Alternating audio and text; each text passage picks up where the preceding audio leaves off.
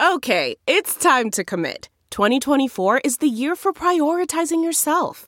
Begin your new smile journey with Byte, and you could start seeing results in just two to three weeks. Just order your at-home impression kit today for only fourteen dollars and ninety-five cents at Byte dot com. Byte Clear Aligners are doctor-directed and delivered to your door. Treatment costs thousands less than braces. Plus, they offer financing options, accept eligible insurance, and you can pay with your H S A, F S A. Get eighty percent off your impression kit when you use code WONDERY at Byte dot com. That's B Y T E dot com. Start your confidence journey today with Byte. The comfort of your favorite seat is now your comfy car selling command center, thanks to Carvana. It doesn't get any better than this. Your favorite seat's the best spot in the house. Make it even better by entering your license plate or V I N and getting a real offer in minutes. There really is no place like home. And speaking of home, Carvana will pick up your car from yours after you finalize your offer. Visit Carvana dot com or download the app and sell your car from your comfy place.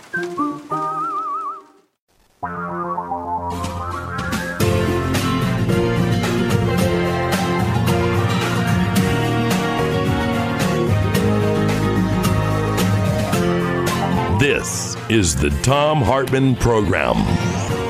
And greetings, my friends, patriots, lovers of democracy, truth, and justice, believers in peace, freedom, and the American way. Thom Hartmann here with you. And uh, we have so much to talk about today. But first, I want to talk about policing and the whole issue with policing in the United States. In my opinion, our founders had it right. They said, control the guys with guns. At the Constitutional Convention in seventeen eighty-seven, they put the military in a box, and that has prevented us from having a military coup over these two hundred forty plus years. And we have to do the same thing today, frankly, with our police. Right now, today, the Supreme Court is deciding whether or not uh, police should have qualified immunity. And, you know, this is going to be fascinating, but it's probably going to be next, you know, it'll be this fall before there's there's uh, hearings on the issue, and it'll be next spring before there's a decision. We've got to do stuff right now. And uh, Minneapolis is actually leading this charge, talking about uh, literally reinventing. They're using the word disbanding their police department. Now, I don't think they're going to actually just say, okay, that's it. We have no more police. Uh, sorry if your husband is beating you up or there's somebody, you know, about to break into the back door of your house. Um, that's not what's going to happen. And they're working out the details of all that. But, you know, this is a start. And at the very least, cities should require that one hundred percent of their police come from the places that they are policing, come from the community, come from, at the very least, the city in which they police, and even better, from the communities which they police. And emphasize public safety. Minneapolis is talking about tar- turning the police department into the public safety department. But there are other really important steps. So, you know, all across America, frankly, we need the equivalent of a legislature. Let's go back to founding principles here. How do you put together a republic? Founding principles, balance of power, separation of powers. You know, just like the legislature, the Congress is supposed to oversee the executive branch, the president, we should have local police boards or, or, you know, enhance the authority and power and specific mission of parts of city councils to oversee police departments. And they should have subpoena power. They should have indictment power. Uh, they should be able to impartially rule on police actions and police matters. We also need the leadership of police departments, the top cop, what we call the chief of police. I don't know if you saw the story this morning. I believe it was in um, in Pennsylvania. You know, one of the chiefs of police or, or senior police officers, uh, part of police management, was caught on tape beating the crap out of a protester with a billy club. And he went to court this morning. As he was going to court, a whole bunch of cops showed up to give him a round of, you know, st- essentially a standing ovation for beating up that protester. You know, this is not how we should be thinking of police. Well, when the founders looked at our country, they said, who are we going to put in charge of the guys with guns? Who are we going to put in charge of the Army? And they decided that it would not be the senior official at the Army. It would not be the chief of the Army. It would be an elected civilian, the president. Very straightforward. They also had a big debate about whether America should even have an army during times of peace. They knew that armies had been involved in all kinds of military coups going all the way back to the time of the Greeks. They didn't want to put an armed military under the control of a military official. They knew how badly that could turn out. In seventeen eighty-seven, at the Constitutional Convention, James Madison, the guy who was basically, you know, kept all the notes for the convention, he wrote a stand. He said, actually, at the convention, but this is, you know, he wrote it also. A standing military force will not long be safe companions to liberty. Throughout all Europe, the armies kept up under the pretext of defending have enslaved the people. So they said, that's it. You know, the head of the military is not going to be a military man. He's going, or woman, it's going to be, is, back then it was man, it's going to be the president. But now we've seen those same kind of military coups that the founders and framers were concerned about at the national level happening at the local level, where police departments now have become the tail that wags the dog of the entire city council and the mayor. You got Bill de Blasio scared to death of the New York police and the police union. You've got Lori Lightfoot in Chicago under attack by the police and the police union. You've got you've got mayors all over the country and city council in Minneapolis. You know, they're going after them. Mayor Fry is saying, "Oh, well, we're not going to totally disband the police, but you know." And there there are some people who are suggesting, you know, that Trump is using this already. I've gotten two fundraising email requests from Donald Trump in the last five days, pointing out that Democrats are saying defund the police. Do you really want no police? You know, defund the police is probably not the phrase to use. But major reform, major reinvention from the bottom up. You know, when it came to the Army, I mean, the box wasn't just that the president is the head, is the commander-in-chief of the military. It was also that the military cannot be funded for more than two years. It's literally the only place in the Constitution where the power of Congress to raise and spend money is limited by time. It's limited to two years. Article one, Section eight, Congress has the power to raise and support armies, but no appropriation of money to that use shall be for a longer term than two years. Why not the same thing for police departments, forcing city councils, forcing city governments, for that matter, forcing city voters every two years to ask themselves, do we want this police department the way it is, or do we want to fundamentally reinvent it?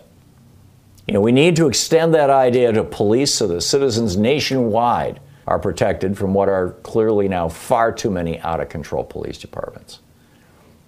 This is just straightforward stuff. Here we have some of these stories. A Vallejo uh, cop who killed a twenty-two-year-old San Francisco man. This is the cop, this is the, the police officer who fired through his windshield. Fired five shots at this guy because he thought that the hammer that the guy, you know, presumably was a looter. The guy had a hammer in his pocket. The police officer assumed it was a gun, so he fired through his own window.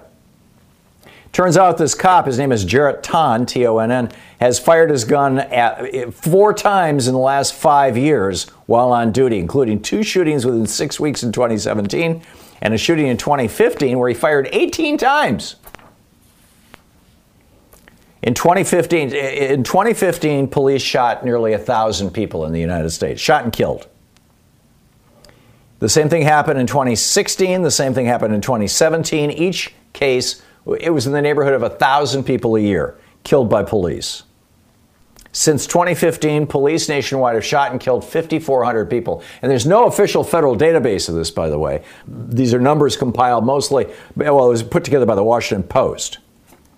But even with the pandemic going on and people locked in their homes, police nationwide in the United States, just through the first week of June, have killed four hundred sixty-three people in the United States, forty-nine more than the same time last year. So Congress is now saying enough. The Democrats in the House of Representatives are put forth this morning the Justice in Policing Act of twenty twenty.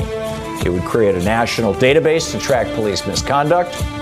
It would ban chokeholds. It would prohibit no-knock warrants and drug arrests. Karen Bass, the chairwoman of the Congressional Black Caucus, said that the uh, legislation has two hundred co-sponsors in the House and Senate, although we have yet to hear whether Trump will support such a thing. Uh, you think? Coming back right after this break, the internet trolls are at it again. This is the Thom Hartmann Program. Between Donald Trump and a small group of internet trolls that are scaring the hell out of small towns across America, some bizarre stuff has happened over the weekend. I'll tell you about that after the break.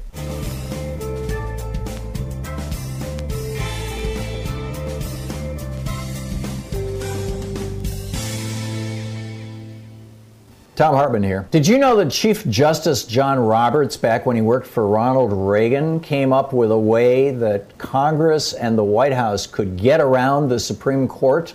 Specifically, they were trying to blow up uh, Roe v. Wade and Brown versus Board, but it could be used by Democrats right now. It's fascinating. It's in my new book, The Hidden History of the Supreme Court and the Betrayal of America. Check it out. Thanks so much.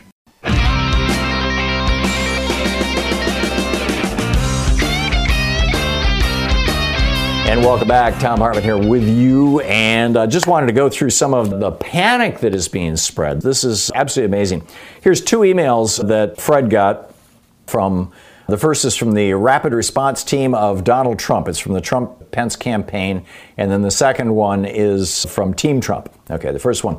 Fred, because you're one of the most dedicated Trump supporters we know, my team and I have some important news to share with you. Antifa has been labeled as a terrorist organization. President Trump publicly declared that Antifa, the far-left group behind the looting, burning, and terrorizing in recent protests, is a terrorist organization. For years, Antifa has been trying to destroy the foundations of our free society that our brave soldiers are defending with their very lives. Antifa has been out to wreak havoc in cities across America and is instigating violence against innocent citizens and businesses. President Trump has been the only president to take a stand like this, condemning their atrocities. In light of these violent attacks by ma- being made by this terrorist group, can you please chip in some money and show your support for President Trump? Blah, de, blah, de, blah. Okay, the next day I got another one. Thomas, the Democrats have lost their minds. While Antifa thugs are destroying our communities and burning down our churches, the radical left is shouting, defund the police. In fact, the Los Angeles mayor just proposed a one hundred fifty million dollars budget cut for the L A Police Department. It's despicable. They must be watching the fake news, which is making it look like the killers, terrorists, arsonists, anarchists, thugs, hoodlums, looters of Antifa and others are the nicest, kindest, most wonderful people in the whole wide world. Such lies! We can't stand by while the left tries to defund the police, et cetera. Well, here in Oregon, there's this little town called Klamath Falls. Klamath Falls, a beautiful waterfall. It's a town of just a few thousand people. And uh, the local hotspot in downtown is called Sugarman's Corner. two hundred protesters showed up there uh, night before last in order to uh, stand with the George Floyd protests, you know, against uh, police violence. But just across the street, this is from N B C News by Bradley Zaronsky, an investigative reporter. Just across the street, hundreds of their mostly white neighbors were there for decidedly different reasons. They leaned in front of local businesses, the Daily Bagel and Rick's Smoke Shop, wearing military fatigues and bulletproof vests with blue bands tied around their arms. Most everyone seemed to be carrying something, flags, baseball bats, hammers, and axes, but mostly they carried guns. They had heard that Antifa, paid by billionaire philanthropist George Soros, were being bussed in from neighboring cities hell-bent on raising their idyllic town. Yeah, seriously. The, there is a Facebook page for Klamath Falls, and it's mostly, the things that get posted in there are mostly things like lost dog alerts, right? It's only, you know, people who live there, and, and Facebook has these for pretty much every community in America. And this is a Facebook live stream that showed up at Klamath Falls. As you can tell, we are ready. This had one hundred twenty-four thousand views, by the way. Antifa members are, have threatened our town and said that they're going to burn down everything and kill white people. This is uh, pretty mind-boggling. Oh, the one black guy uh, who showed up lives in Klamath Falls. And he said, a lot of these people came out because they swore that Antifa buses were in town. They couldn't believe that I was from here. They thought I must be a black man who came in from somewhere else. It was on Klamath County's local Facebook news group that some four thousand eight hundred members came to talk about the potential threat of Antifa. And then these are some of the Facebook posts. And who knows who, who put this up here. There are two buses heading this way from Portland full of Antifa members and loaded with bricks. Their intentions are to come to Klamath Falls, destroy it, and murder police officers. There have been rumors of the Antifa going into residential areas to F up the white hoods, in quotes. A direct message from Colonel Jeff Edwards, the commander of the Oregon Air National Guard's one hundred seventy-third Fighter Wing, was posted in one of the groups. He wrote, quote, Team Kingsley, for your safety, I asked you to please avoid the downtown area this evening. We received an alert that there may be two busloads of Antifa protesters en route to Klamath Falls and arriving around twenty thirty tonight. That'd be eight thirty tonight, the post stated. Major Nikki Jackson, a spokeswoman for the Fighter Wing, confirmed that that was actually him. He says the alert was received from local law enforcement agencies here in Klamath Falls. Well, it turns out it's not just, and as the as the day went on, the town buzzed with talk about the incoming rioters. The Antifa buses became a kind of local scavenger hunt. Someone spotted an empty green bus at Klamath Community College. A white bus with Black Lives Matters and peace signs was spotted at the Walmart parking lot. A local recognized that bus as belonging to a local musician, but others didn't buy it. Someone reported a U-Haul in front of T J Maxx. But now this is happening all over the country, right? In Forks, Washington, locals felled trees with chainsaws to block a road, fearing that a bus filled with Antifa was heading to town. Police and nine eleven dispatchers in South Bend, Indiana, were inundated with calls warning of busloads of people coming in off the toll road. Chicago Mayor Lori Lightfoot decried a, quote, concerted effort out there to misinform, end quote, after the city's police scanner repeatedly warned of Antifa buses on their way to town Saturday night. A post in Luzerne County, uh, Pennsylvania Facebook group implored residents to protect your, yourselves, your family, and your businesses from a serious rumor about a group coming organized to loot and riot. This is astonishing. Sometimes Louise and I just crave a restaurant-quality dinner at home without doing all the work or driving. Well, Cook Unity is the first chef-to-you service delivering locally sourced meals from award-winning chefs right to your door every week. And it appears to be less expensive than other delivery options. Go to cook unity dot com slash Hartmann with two N's or enter the code Hartmann with two N's before checking out for fifty percent off your first week. We just received our first meals from Cook Unity. And what a huge difference it is to get the best chefs in the country to bring creative, delicious meals to us and you every week. Every meal is handcrafted by chefs and made in local micro kitchens, not large production facilities. We just had the Chipotle maple glazed salmon with green beans and mango pico de gallo. It had everything we love in a meal. They have all sorts of options like vegan, paleo, pescatarian, gluten-free, and more. Menus are posted two weeks in advance, so you have plenty of time to choose. Experience chef-quality meals every week delivered right to your door. Go to cook unity dot com slash Hartmann with two N's or enter the code Hartmann with two N's before checking out for fifty percent off your first week. That's fifty percent off your first week by using the code Hartmann or going to cook unity dot com slash Hartmann. Delve into the shadows of the mind with Sleeping Dogs, a gripping murder mystery starring Academy Award winner Russell Crowe. Now available on digital. Crow portrays an ex-homicide detective unraveling a brutal murder he can't recall. Uncovering secrets from his past, he learns a chilling truth. It's best to let sleeping dogs lie. Visit sleeping dogs movie dot com slash Wondery to watch Sleeping Dogs, now on digital. That's sleeping dogs movie dot com slash Wondery. CarMax is putting peace of mind back in car shopping by putting you in the driver's seat to find a ride that's right for you. Because at CarMax, we believe you shouldn't just settle for a car. You should love your car. That's why every car we sell is CarMax certified quality, so you can be sure with upfront pricing that's the same for every customer. So don't settle. Find love at first drive and start shopping now at CarMax dot com. CarMax, the way car buying should be. Okay, picture this. It's Friday afternoon when a thought hits you. I can spend another weekend doing the same old whatever, or I can hop into my all-new Hyundai Santa Fe and hit the road. With available H Track all-wheel drive and three-row seating, my whole family can head deep into the wild. Conquer the weekend in the all-new Hyundai Santa Fe. Visit Hyundai U S A dot com or call five six two, three one four, four six zero three for more details. Hyundai, there's joy in every journey. Okay, picture this. It's Friday afternoon when a thought hits you. I can spend another weekend doing the same old whatever, or I can hop into my all-new Hyundai Santa Fe and hit the road.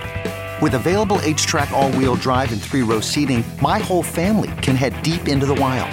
Conquer the weekend in the all-new Hyundai Santa Fe. Visit Hyundai U S A dot com or call five six two, three one four, four six zero three for more details.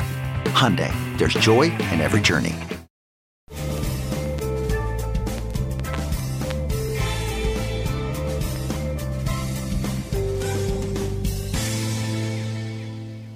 Donald Trump campaigned on nostalgia for the past. We're going to make America great again. And sure enough, he has brought us the past. He has brought back the deaths, uh, the widespread deaths associated with the pandemic of nineteen eighteen. He has brought back unemployment, hunger, poverty, uh, economic distress and despair and disaster across the nation, as we saw in the Republican Great Depression of nineteen twenty-nine. He's brought back the rise of white supremacy. And white supremacist organizations are reorganizing and reinventing themselves the way the Klan did in the eighteen seventies after the failure of Reconstruction. He's brought back the race riots of the nineteen sixties, once again setting our cities on fire, which raises the question that I tossed to you. What else do you think Trump is going to bring back? Is he going to bring back another world war? We've had two of those.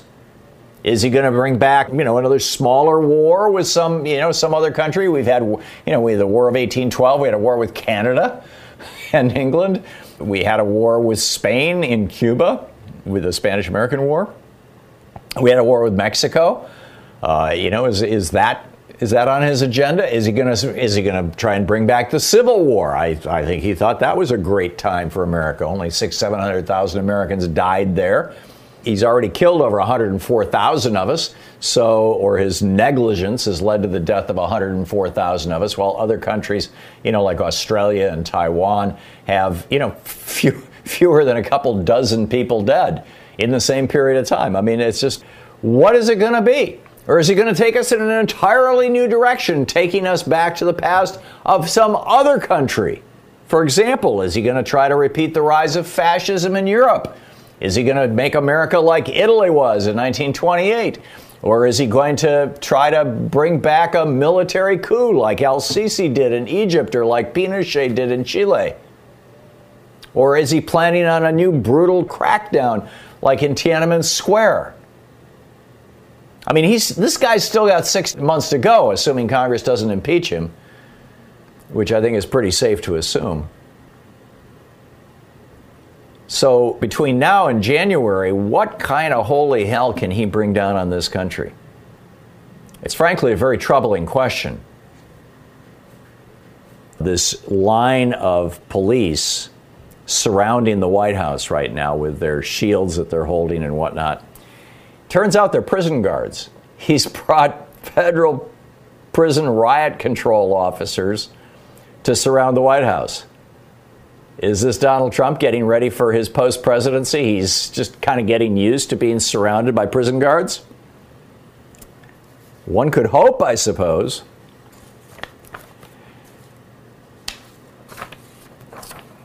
Our frequent caller to the program, uh, Kenyatta, sent me a note this morning pointing out, and I, I did not know this. This, uh, frankly, shocked me. That in the two hundred forty year history of the United States, there's a Wikipedia category for this. American police officers convicted of murder. In two hundred forty years, how many police officers have been convicted of murder? twenty. And several of them were serial killers. Several of them killed their wives. A couple of them were killing people on behalf of the mob. I haven't gone through the whole entire list. When I was halfway, a little more than halfway through that list of the twenty of them, I still hadn't seen a single one who was convicted of killing a black man. Just absolutely incredible. David Sirota does a, a newsletter called Too Much Information, T M I. You know, David just does great work. David and I have, have worked together over the years uh, in radio. He used to be involved with Air America Radio. He used to have a show on our Air America affiliate in Denver. And he has a list of things that we should be doing right now. And I, I, I want to share this with you because I think it's, it's, it's brilliant. A list of things that we could do to deal with the crisis right now that we have of these police riots.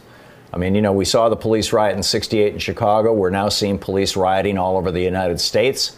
The vast majority, of, in fact, I would say probably close to one hundred percent of the violence inflicted on persons across the United States over the past eight days has been done by police officers. And so David Sirota has some suggestions, and Bernie Sanders has some suggestions.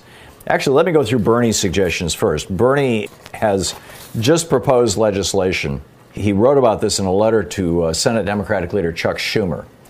He said we need to, and these are the bullet points in his letter. Number one, we need to amend federal civil rights laws to allow for more effective prosecution of police misconduct.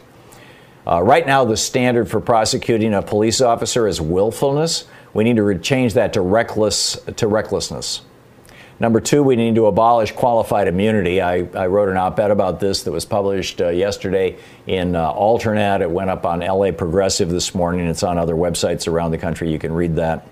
Number three, prohibit the transfer of offensive military equipment to police departments. In other words, end Reagan's ten thirty-three program. By the way, Obama had ended that program, and Trump reinstated it. Number four, we need to strip federal funds from any police department that violates civil rights. Uh, number five, we need to pay wages that will attract top-tier officers, and kind of in line with what Congressman Pocan was saying just a minute ago, have national standards. I think we should have national licensing, and I think the caller who suggested that police officers should carry their own liability insurance is a really good idea, because then you've got an, an outside third party, the insurance companies. This is what doctors do. I mean, why is it that doctors have to pass a standardized exam? Doctors have, you know, there's there's basically two categories of people who ha- literally have your life in their hands, who have the power to kill you, intentionally or accidentally. Police and doctors. And and I, I suppose you could toss nurses into that category, but, you know, it, it fits. Doctors have to have liability insurance. It's called malpractice insurance. Why don't cops? Well, because of qualified immunity by and large, but let's do away with that and have them insure themselves. And then the insurance companies will say, you know, you've been, you've you've beaten up three people. You're, there's no way we're going to give you insurance. They don't have insurance. They can't work anymore. Anywhere in the country as a police officer. It's not in Bernie's list, but I, I think it should be added. He says, provide funding to states and municipalities to create civilian corps of unarmed first responders to supplement law enforcement. This would be social workers, E M Ts, trained mental health professionals. This is to deal with low-level conflicts. Require agencies to make records of police misconduct publicly available. Require all jurisdictions to establish independent police conduct review boards, civilian boards, and give them the authority to report to federal to federal authorities types of abuse. This is from Frederick Douglass, essentially our quote for the day. Those who profess to favor freedom and yet depreciate agitation, Bill Barr, Those who profess to favor freedom and yet depreciate agitation are people who want crops without plowing the ground. They want rain without thunder and lightning. They want the ocean without the roar of its many waters. The struggle may be a moral one, or it may be a physical one, or it may be both. But it must be a struggle. Power concedes nothing without a demand. It never did, and it never will. To recap what we're seeing all across the United States, share some pieces from uh, Sean Hubler and uh, Julie Bozeman's piece on this. In California, an officer sitting in a police car in Vallejo shot and killed a twenty-two-year-old man who was on his knees with his hands up. He had a hammer in his uh, sweatshirt pocket. Into, they thought it was a gun, uh, or at least that was their excuse. Uh, yeah, I, I, I think we have to give them the benefit of the doubt on that, but still shooting.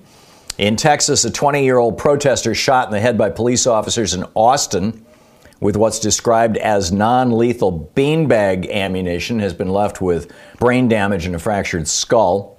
Cell phone videos show New York City police officers beating unarmed protesters and sideswiping demonstrators with open squad car doors. I am calling on Governor Cuomo to walk back his comments yesterday, uh, basically in defense of these police. And for that matter, Mayor Bill de Blasio as well. And both of you guys, Governor Cuomo and Mayor de Blasio, if you can't, you know, if you're afraid to take on the so-called police union, in most cases, these aren't actually even unions. In many, many cases, in fact, in probably in most cases, uh, you know, they, they, you know, they're, they're not unions. They're, they're protection rackets run to protect bad cops. If you're afraid to take on the unions, the police union, resign. I don't care how liberal or democratic you are, resign if you're afraid to take on your own cops. You're supposed to be in charge of them. In Atlanta, a half dozen officers have been criminally charged after a violent attack on two college students sitting in a car during protests. On live television, police officers in Louisville, Kentucky, fired pepper spray balls at journalists. We've got basically what we have are police riots all over the United States. To the best of my knowledge, there was virtually no looting or anything like that by protesters yesterday, but we had considerable rioting all across the United States by police. We are looking at police riots in Fort Lauderdale, Florida. Miami Herald reporters filmed officers who were shooting a nonviolent protester in the head, fracturing her eye socket and leaving her screaming and bloody. In Kansas City, Missouri, the police walked onto the sidewalk to use pepper spray, pepper spray on protesters. In Buffalo, police officers in riot gear shoved a seventy-five-year-old man to the ground and walked away as he lay unconscious on the sidewalk with blood coming out of his ear. Two of the fifteen officers, presumably the, the, the first one who shoved him and the second one who who tried to who stopped a third officer from from bending over and maybe helping the guy. Uh, those two have been suspended, but fifteen different officers walked by this guy as he lay bleeding unconscious on the pavement until finally a National Guard person said, "Hey, wait a minute." In North Carolina, a lawyer, or rather a North Carolina lawyer, compiled a gigantic thread. I retweeted this. A gigantic thread of clips of police rioting against civilians. two hundred eighty-one separate clips from different cities all across the United States. We are in full-blown police riot mode. You got, you've got Donald Trump, the president, who said to a police officers association, when you take somebody into custody, rough them up.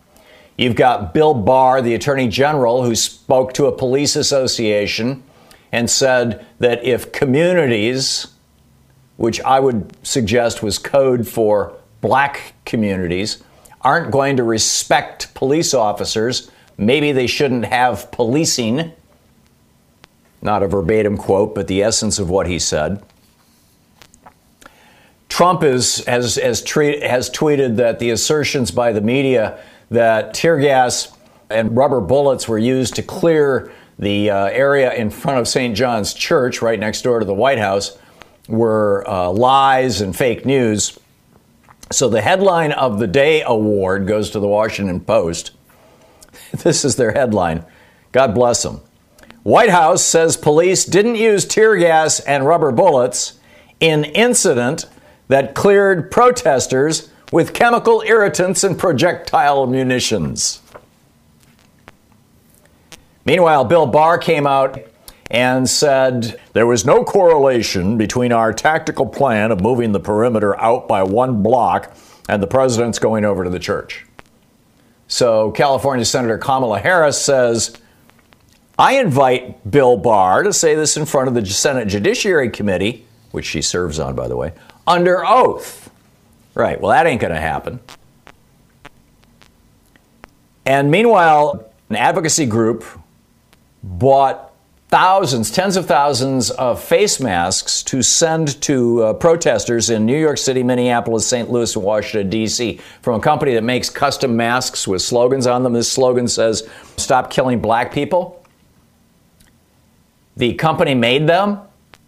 The company packaged them and delivered them to the post office. The company attached to those packages a postal receipt so you could track the package. They never arrived. The post office officially says they were intercepted by law enforcement. Right. The Justice Department, led by Attorney General Bill Barr, has taken an aggressive posture against demonstrations and on Thursday expressed concerns about extremist agitators. This is the Thom Hartmann Program. And frankly, my call would be to disband these so-called police unions all across the country and some of the police departments. Quick math. The less your business spends on operations, on multiple systems, on delivering your product or service, the more margin you have and the more money you keep. But with higher expenses on materials, employees, distribution, and borrowing, everything costs more. NetSuite is the number one cloud financial system, bringing accounting, financial management, inventory, H R, all into one platform and one source of truth. With NetSuite, you reduce I T costs because NetSuite lives in the cloud with no hardware required. It's accessible from anywhere. You cut the cost of maintaining multiple systems because you've got one unified business management suite. You improve efficiency by bringing all your major business processes into one platform, slashing manual tasks and errors. Over thirty-seven thousand companies have already made the move. So do the math. See how you'll profit with NetSuite. By popular demand, NetSuite has extended its one-of-a-kind flexible financing program for a few more weeks. Head to netsuite.com slash Hartman with two N's. netsuite.com slash Hartman. That's netsuite.com slash Hartman. Okay, picture this. It's Friday afternoon when a thought hits you. I can spend another weekend doing the same old whatever, or I can hop into my all-new Hyundai Santa Fe and hit the road. With available H Track all-wheel drive and three-row seating, my whole family can head deep into the wild. Conquer the weekend in the all-new Hyundai Santa Fe. Visit Hyundai U S A dot com or call five six two, three one four, four six zero three for more details. Hyundai, there's joy in every journey. What makes a life a good one? Is it the adventure you have? Or the friends you find along the way? Maybe it's pursuing your passion while striving to protect, defend, and save what you believe in every single day. So, what makes a life a good one? In the Coast Guard, we think it's all of the above and more, but you'll have to find out for yourself. Visit go coast guard dot com to learn more. I normally find bras to be so uncomfortable and constricting, but Skims has changed that. You know I love Skims underwear, so I finally tried their bras, and Skims has delivered again. Skims bras are worth the hype for the amazing shape and support they give, but what I wasn't expecting was how comfortable they are too. I've tried so many bras in the past, and the main issue that I have is that they weren't supportive enough, to the point where they felt slouchy. I love my Skims wireless form bra because it's so comfortable and supportive. The older I get, the more I care about actually being comfortable in what I wear every day. And with my wireless form bra, I no longer have to sacrifice my comfort for the support I need. Shop Skims bras at skims dot com, now available in sixty-two sizes, thirty A to forty-six H. Plus, get free shipping on all orders over seventy-five dollars. If you haven't yet, be sure to let them know we sent you. After you place your order, select podcast in the survey and select our show in the drop-down menu that follows. This is the Thom Hartmann Program. Our book today in the Thom Hartmann Book Club is Revolutionary Love by Michael Lerner, a political manifesto to heal and transform the world. This is from the introduction. We Earthlings need to build a fundamental change of consciousness into ourselves and in every part of our national and global society in order to achieve the economic and political changes necessary to prevent the destruction of the life support system of Earth, in order to end global and domestic poverty and wealth inequality, to defeat racism, sexism, homophobia, and other forms of xenophobia, to protect human rights, to achieve social, economic, and environmental justice, and to achieve lasting global peace. This new consciousness is possible and can emerge through embracing revolutionary love, the struggle for a caring society, and a new bottom line in all our economic, political, legal, educational, and cultural institutions. This manifesto is written to show you how this can happen and how you can help make it possible. Liberal and progressive movements need to move beyond a focus on economic entitlements and political rights to embrace a new discourse of love, kindness, generosity, and awe. These are not some new agey smile and be nice formula or let's get into self-transformation before we change society kind of thinking. I'm calling for both our American and global societies to embrace a new bottom line so that every economic, political, societal, and cultural institution is considered efficient, rational, and or productive, not according to the old bottom line of how much these institutions maximize money, power, or ego, but rather how much they maximize love and generosity, kindness and forgiveness, ethical and environmentally sustainable behavior, social and economic justice. This new bottom line seeks to enhance our capacity to transcend a narrow utilitarian or instrumental way of viewing human beings and nature so that we respond to other people as embodiments of the sacred, instead of thinking of them primarily in terms of how much they can serve our interests. And also so that we can respond to nature not solely as a resource for human needs, but rather through awe, wonder, and radical amazement at the beauty and grandeur of this universe. I call this new consciousness revolutionary love, and its goal is to create the caring society, caring for each other and caring for the earth. The vehicle to create this new consciousness we will call the Love and Justice Movement, and eventually the Love and Justice Party. The revolutionary possibility of love is the kind of love that breaks through those distortions of consciousness that make it difficult to implement a national environmental policy or to end the many forms of oppression that permeate our world. To really embrace revolutionary love requires us to develop a strategy way beyond anything currently being given serious attention in the media, the political parties, and even many of the social change movements. And it requires us to move beyond what seems realistic in terms of the contemporary frame of discourse. Yet there is no alternative if we're to solve the environmental crisis and prevent our society in the coming decades from moving further and further into reactionary nationalism and repression of our own humanity. We need a global mobilization of billions of people to solve the problem, and this manifesto outlines the first steps to making possible such a mobilization. To understand the urgency, let's consider our current environmental crisis. In nineteen ninety-two, thousands of scientists issued a collective statement warning of the impending dangers to the life support system of planet Earth. twenty-five years later, in December twenty seventeen, fifteen thousand three hundred sixty-four scientists from one hundred eighty-four countries signed a new statement that reads, in part, "Since nineteen ninety-two, with the exception of stabilizing the stratospheric ozone layer, humanity has failed to make sufficient progress in generally solving these unforeseen environmental changes, and alarmingly, most of them are getting far worse. Especially troubling is the current trajectory of potentially catastrophic climate change due to rising greenhouse gases from burning fossil fuels and agricultural production, particularly from farming ruminants for meat consumption. Moreover, we have unleashed a mass extinction event, the sixth in roughly five hundred forty million years, wherein many current life forms could be annihilated, or at least committed to extinction, by the end of this century. Humanity is now being given a second notice. We are jeopardizing our future by not reining in our intense but geologically and demographically uneven material consumption, and by not perceiving continued rapid population growth as a planetary driver behind many ecological and even societal threats. By failing to adequately limit population growth, reassess the role of an economy rooted in growth, reduce greenhouse gases, incentivize renewable energy, protect habitat, restore ecosystems, curb pollution, halt defaunation, and constrain invasive alien species, humanity is not taking the urgent steps needed to safeguard our imperiled biosphere." End of quote from the scientists. The book is Revolutionary Love by Rabbi Michael Lerner.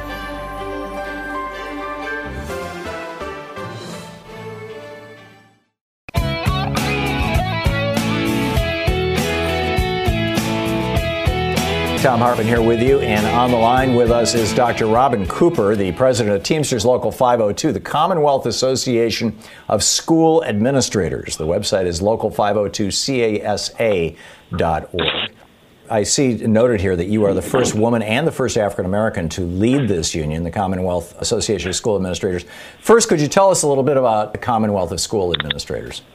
First of all, thank you for having me. We are the only administrators union in the entire state of Pennsylvania. We're made up of approximately seven hundred administrators, from principals, assistant principals, climate managers, food service workers, early childhood. We go on and on. Uh, we have one employer, that's the School District of Philadelphia, and I represent their needs. I, I understand that uh, your group, I believe it was, uh, t- today held a silent march to protest the murder of George Floyd and denounce racial injustice and inequality. Do I have that right? Yep.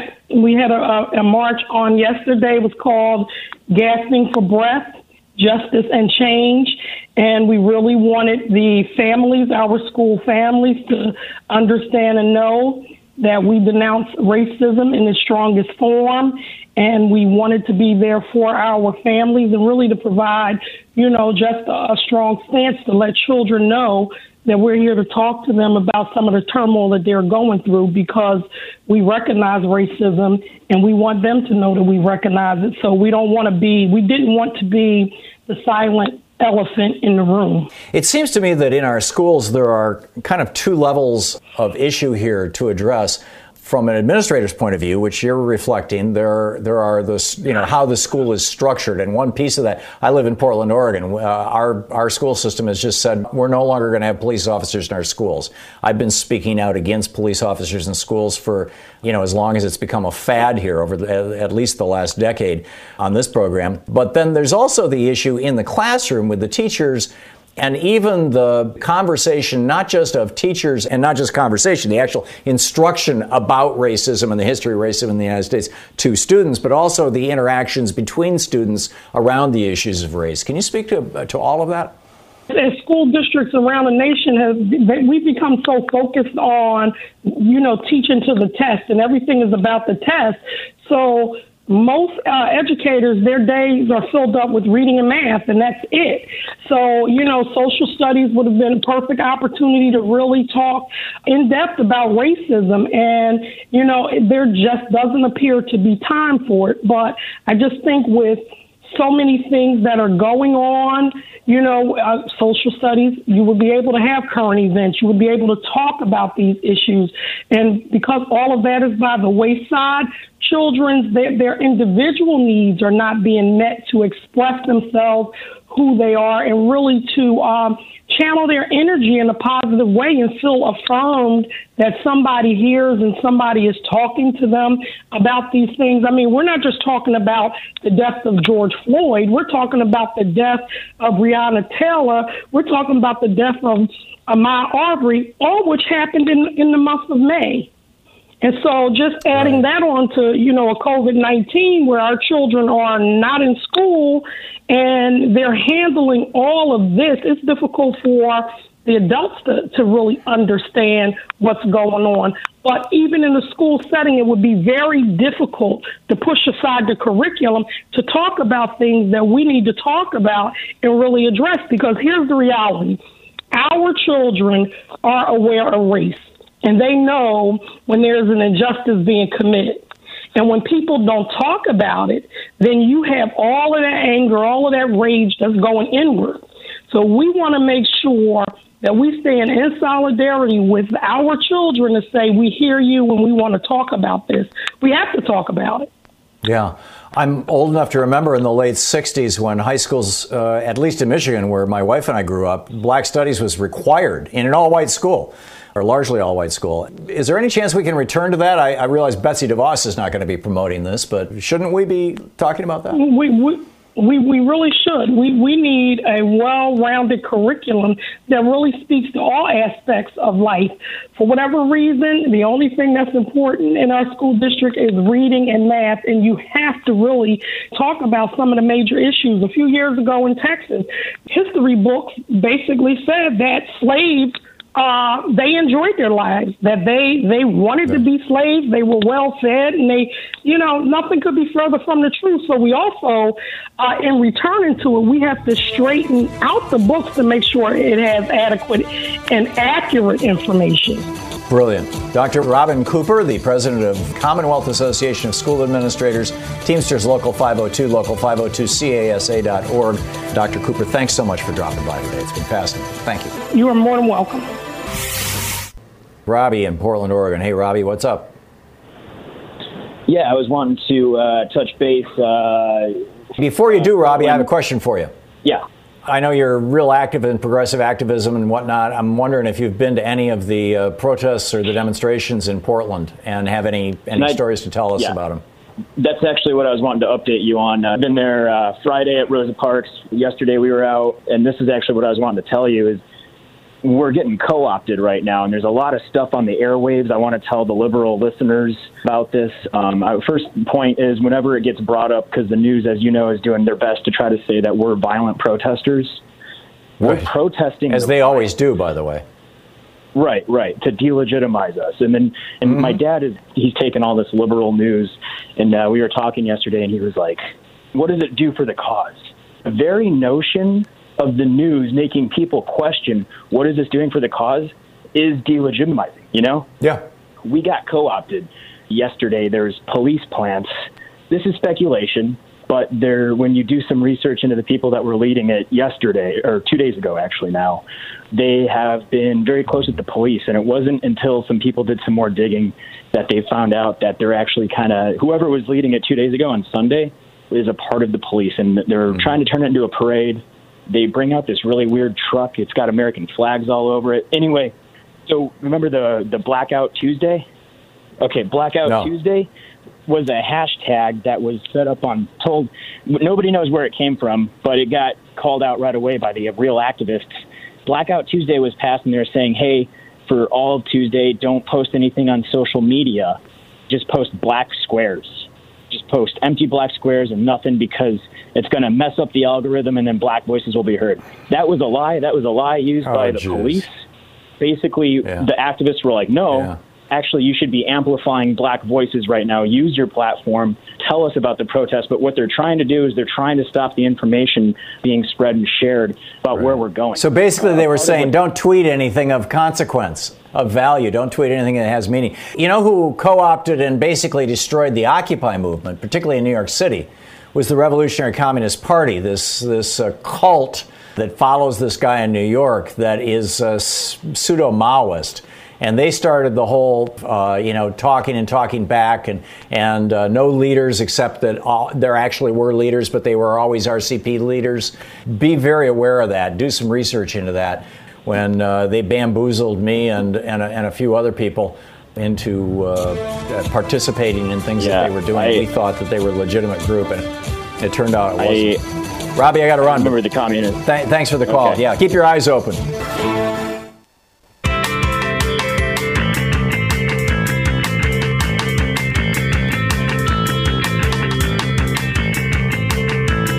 Minneapolis City Council President Lisa Bender said that they are rethinking their police department. First of all, she's retweeting another member of the council, Jeremiah Ellison, who says, we are going to dismantle the Minneapolis Police Department. And when we're done, we're not simply going to glue it back together. We're going to dramatically rethink how we approach public safety and emergency response. It's really past due. And then Lisa Bender, the president of the council, of the city council, says, yes, we are going to dismantle the Minneapolis Police Department and replace it with a transformative new model of public safety. And that is real change. We'll see, right? Hold your breath. But the school board, by the way, in Minneapolis voted unanimously to terminate their one point one million dollars a year annual contract with the police for so-called school resource officers. About forty percent of schools in the United States now have armed police, actual police officers in their schools, something certainly never happened when I was growing up. I mean, and the, and the outcome of this is that our children, particularly children of color, uh, particularly black children, are being criminalized, entered into the criminal justice system. And the same thing is happening here in Portland, by the way. Portland has said, no, no more cops in our schools. Kenyatta in Los Angeles. Hey, Kenyatta, what's on your mind today? My father told me when I was a child to listen very carefully to what a man says. And the only thing that speaks more loudly than his voice is his silence. As everyone in the country is having this kumbaya moment, it's still only us, meaning black people in America, dying. We're the only ones bleeding. And that leads me to ask you this question with regards to the collective silence. Why is there no discussion about black defense forces? Let me give you an example of what I'm talking about. You notice that on uh, tribal lands that they don't get killed by the police. You know why? Because they live there. They're in their own communities. There, you're not likely to go and abuse somebody, and you've got to live next door to them. What I'm talking about is something that affects me, not you. And white people all over this country, you guys can sit there and proselytize and come up with all this other stuff that's rhetoric you want to. I'm saying that if black communities that are predominantly black, they should police their own. I'm talking about white people don't live in these communities. Why are you there? And you sat up on your own program and talked about it a few days ago. You said that when you were in Georgia, you know, doing some police training, that you had guys that said, hey, we'd go over there and crack heads for free. That's yeah. the reality of it. You know, I asked you on a previous program some years ago when we were doing the same thing. Go back through the years, Thom. It's the same thing over and over again. And you said, and I asked you the question, are black people Americans? And we got into this really heavy discussion about whether or not, you know, the law part of it. Well, if you're born on American soil, I'm not talking about those nuances. Clearly, we are different, way different, because we're the only ones dying at the hands of the police. And finally, I want to say this to you, Thom. You are aware of the C H P officer. Uh, I know you are. The clip of the C H P officer that beat a woman to a bloody pulp, a black woman on the freeway with gloved hands. This man is about two hundred fifty pounds. Here's the reality. You know, all this window dressing, I'm sick of it. You know, our white people, if you see me, and I'm six foot three, about two hundred pounds, s- sitting on top, straddling your daughter, your wife, one of your women, and beating her with my hands at, to a bloody pulp, a defenseless woman, you're going to tell me you're going to go march, Thom? Is that what you're going to do? This is a point that not only am I making, lots of people are making, that ninety-four percent of the Minneapolis Police Department does not live in Minneapolis. Are you suggesting that only black officers should patrol black neighborhoods? Predominantly black ones, yes. And in general, police officers should live in those neighborhoods. You are less likely when you live, you know, most of the L A P D, they live in a place called Simi Valley. They call it Copland. Okay, which is about forty miles north of Los Angeles. You understand? You see this repeated, this pattern all over the country because they specifically go in to, as you put it in a previous uh, program, knock heads. That's what they do. You're less likely to do that when you know I'm a few blocks away from your punk ass. You understand? That's what I'm talking I, about. I absolutely do, and I agree. I guess the corollary to that would be that you're suggesting that white officers should patrol white areas. I mean, if we're going, and I know you have a background in policing, if we are committed to going back to community policing, where people feel like the people who are serving them, not just policing them, are accessible, are part of their community, isn't that an opportunity for diversity, for people to have the experience of diversity as well? I, I, I think so. I think so. But I, but, but I, I am, I'm good. I'm getting back to this. My point is, is that you are going to act a lot differently. I'm going to act a lot differently if I'm in your community. First of all, I have a vested yep. interest in that community, uh, as opposed to I'm a million miles away and I just go. Why are you there? Why? Yeah, I, I completely reality. agree. I, you know, we talked about this the other day, and I'm going to say this real quick because I don't know if you're coming up on a break or not. We only have ten seconds. Okay, we talked about police cars being black and white. You know what some white person said to me? Well, that doesn't mean anything. Uh, uh, that, that's just the color of the car. Well, why aren't? Why is that the color of the car? Why? Given the history. Yeah. Yeah. Yeah. Why not blue? Yeah, I get it. See? Kenyatta, thank you. It's always good talking with you. Our book today is uh, Why Women Have Better Sex Under Socialism and Other Arguments for Economic Independence by Kristen Goedsee. And this is from the introduction titled, You Might Be Suffering from Capitalism. The argument of this book can be summed up succinctly. Unregulated capitalism is bad for women. And if we adopt some ideas from socialism, women will have better lives. If done properly, socialism leads to economic independence, better labor conditions, better work-family balance, and yes, even better sex. Finding a way into a better future requires learning from the mistakes of the past, including a thoughtful assessment of the history of twentieth century state socialism in Eastern Europe. That's it. If you like the idea of such outcomes, then come along for an exploration of how we might change things.